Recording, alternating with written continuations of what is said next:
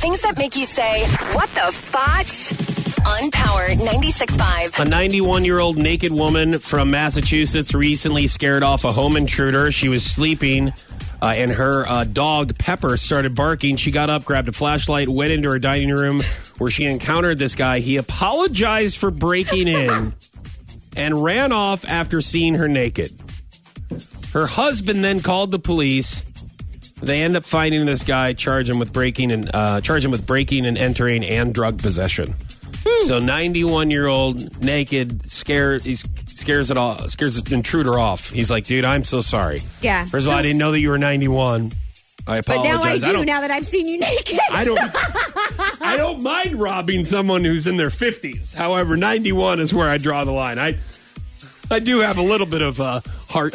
right. So me and this lady have something in common because I also scare off people after they've seen me naked. Yes, Yes.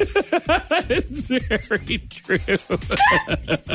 Everybody's like, "Geez, ah, wow. Here's have my robe." that is not what I was picturing. What the fotch? On Power 96.5. Just a young